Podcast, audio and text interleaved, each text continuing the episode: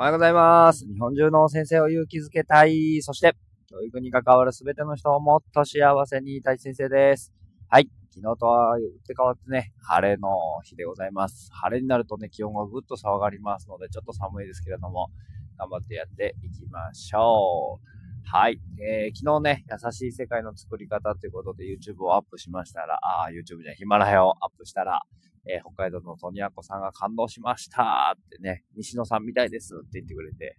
嬉しいなと思いながら、えー読んでおりました。はい。えー YouTube 初人間の方もね、絶好調で、えーチャンネル登録もね、かなりいい感じで上がってきております。ありがたいなと思って、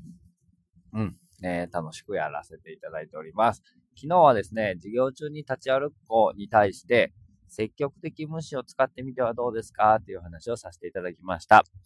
えー立ち歩いてしまう子っていうのは、まあ、先生からの関わりとか、友達からの関わりっていうのを非常にこう求めている子なので、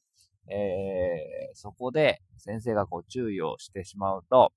えー立てば先生が注意してくれるっていう語学習をしてしまうっていう話です。で、その語学習をしてしまうとどうなるかっていうと、ますます立ち歩きが、まあ、やめられないとか、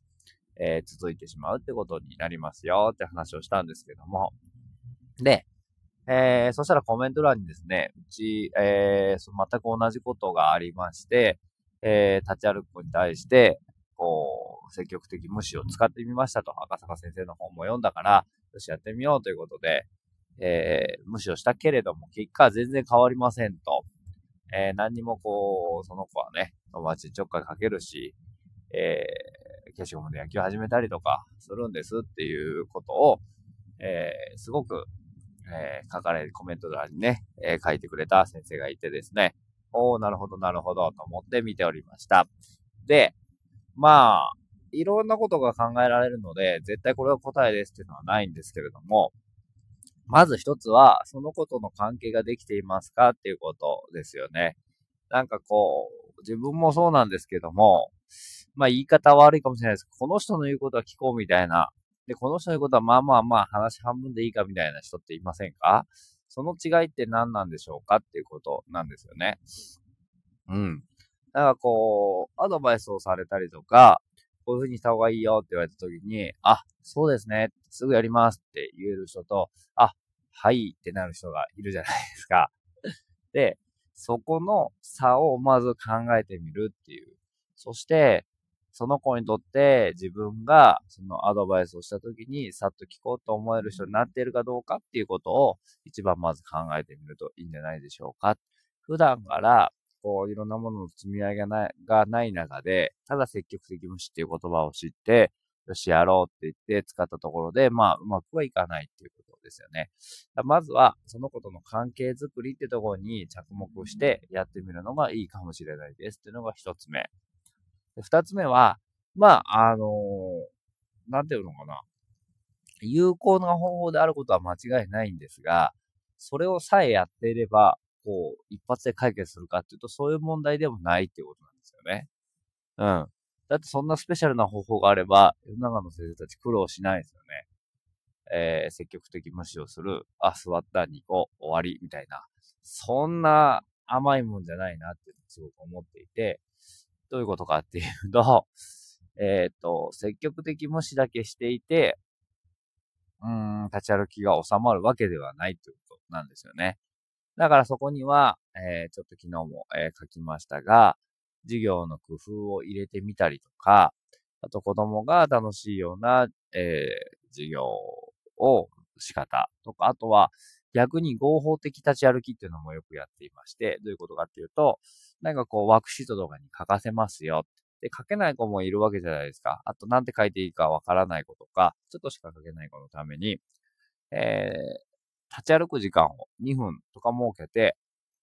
えー、立って、いろんな人のワークシート見ておいでっていう風にするんですよ。そうすると、自分だけのアイデアだったものが、クラスみんなのアイデアが知れることになって、考えの幅が広がりますよね。プラス、立ち歩くっていう、えー、ことを、こう、叱られずにやれるわけですよ。もしかして、そのやんちゃくんは、その友達のとこ行ってワークシートは見ないかもしれない。ただ友達と喋ってるだけかもしれない。でも、こう、僕もどっちかってそういうタイプなのわかるんですけど、45分座ってなさいって結構辛かったりするんですよね。うん。もうムズムズムズムズしてきて、もう歩きたいみたいな。あー、トイレ行きたいみたいな風になってくるので、それを授業中立つと叱られる。もうなんでだよみたいな風になってると思うんですが、授業の、例えばまあ3回ぐらいは、合法的立ち歩きの時間を設けてもいいんじゃないかな。そうすると、みんなが立ち歩いてる中でその子も立ち歩けるので、そのイライラというか、立ち歩きたいっていう欲求が、えー、叱られずに解消ができると。それでも立ち歩きたい子は、まあ、また次の作戦を考えるんですけれども、というふうに、先にこっちが手を打ってしまうっていうことですね。子供が立ち歩きたくなる前に立ち歩きの時間を設けて、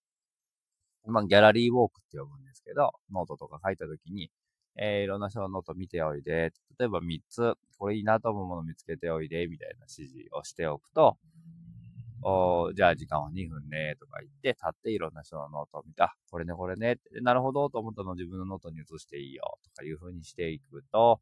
えー、合法的に立ち歩くことができる。だから、こう、なんていうのかな、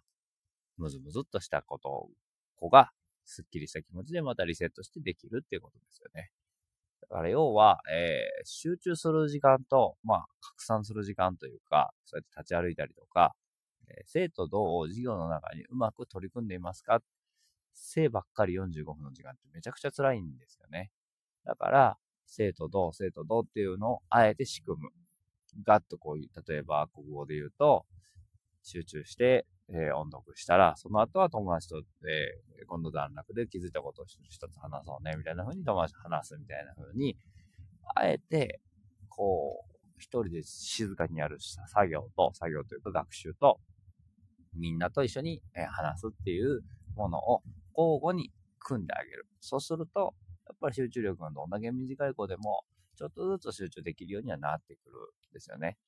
いきなり45分集中してやりなさいって先生からの一方的な話を45分って聞いてるのはめちゃくちゃ辛いですし、もしかしたら算数なんかはもう前の学年の段階で、もしくはもっと前の段階で九九で詰まっているかもしれない。